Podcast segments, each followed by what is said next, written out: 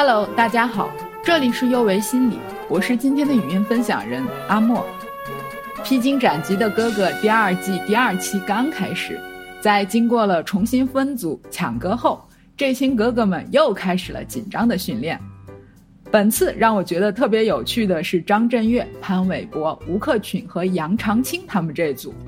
训练开始时，每天就见四个人在排练厅里各种躺，问他们为什么不练习。他们说无所谓啦，不用练，我们是天才嘛。张震岳说：“我们就是考试最后几天才看书的那类人。”看到这里，真的有些无语。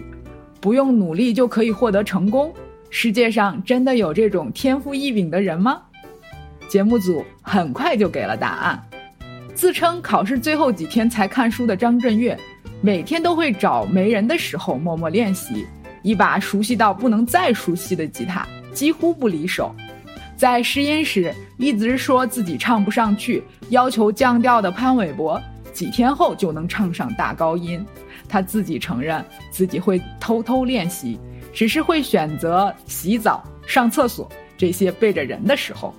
吴克群也在说，大家只是假装不努力，其实每个人都在别人看不到的地方默默的努力着。在我们的学生时期，身边好像总有那些假装不努力的同学。我们学习，他们玩耍；我们听课，他们睡觉。每次问，都一副无所谓的态度。可每次到出成绩的时候，他们往往都很厉害。工作后，也经常有同事突然就考研考公成功了，他们也总在说自己不努力。还有现在的广告，常常是这样说的：“悄悄的做什么什么。”惊艳所有人。网上流传一句话是：“真正想做的事，连神明都不要告诉。”为什么要假装不努力呢？因为帅呀！一个不努力就能轻轻松松成功的人，简直是我们的终极梦想。什么都不要做，馅饼就掉到嘴里，别人除了羡慕，只能感叹对方命好。在所有玄学中，命这个东西呀，嫉妒不来。少了冷言冷语，少了其他人的监督，偷偷努力就成了一种自我保护。假装不努力的人，往往也会告诉自己：“我其实没有多努力。”不给自己太高的期望，高期望也意味着难度较大，失败较大。我的一位朋友在工作之余继续深造，每当他快要考试或者提交报告时，整个人就会变身祥林嫂，总是和我们说他有多久没有看书，多久没有写报告，或者看到了某个同学做了什么，他就觉得自惭形秽，感叹自己太懒了。每次我都不厌其烦地听他忏悔，而基本每一次到最后，他的成绩都很不错。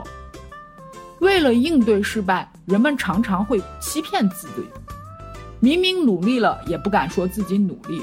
是我们害怕面对努力也不能成功这个扎心的事儿。我们经常会听到家长或者老师说：“这孩子其实挺聪明的，成绩不好是因为他不够努力。”好像只要努力就能得到一切。久而久之，我们自己也就相信了：只要努力，清华北大应该就是囊中取物般容易。我们把努力神化了，努力。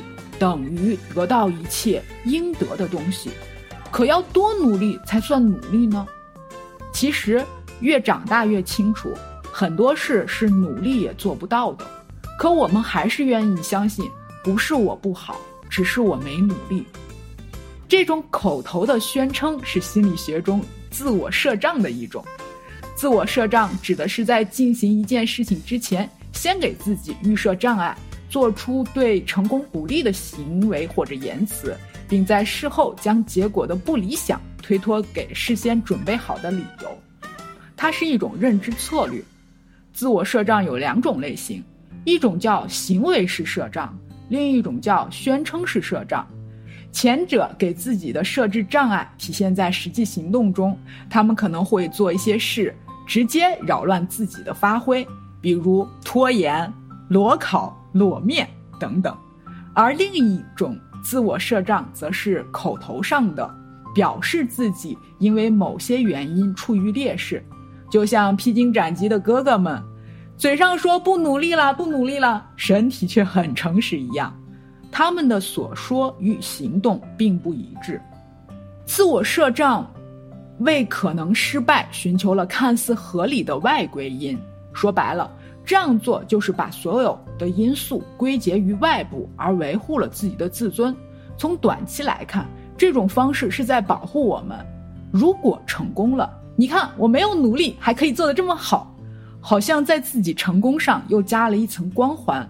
而长期来说，自我设障的保护是脆弱的，我们经常这么做，就会不自觉地对自己和未来的期望越放越低，对自己的能力和认知也会越来越不准确，就好像在事情没开始之前，我们就已经放好了终点，甚至立好了天花板。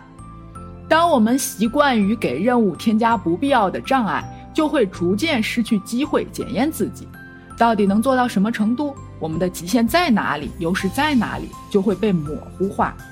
真正健康的自尊是在我们对自己有全面的认知的情况下，全面就包含了擅长、不擅长、优势、劣势，并且能在此基础上依然坚信自己的价值。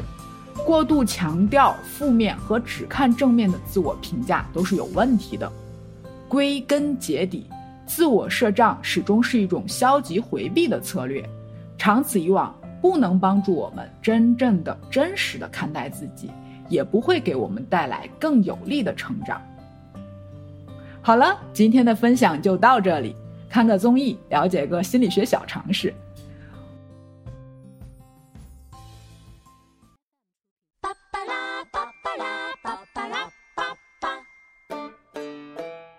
这里是幼为心理，我是阿莫，也是心理咨询师张倩。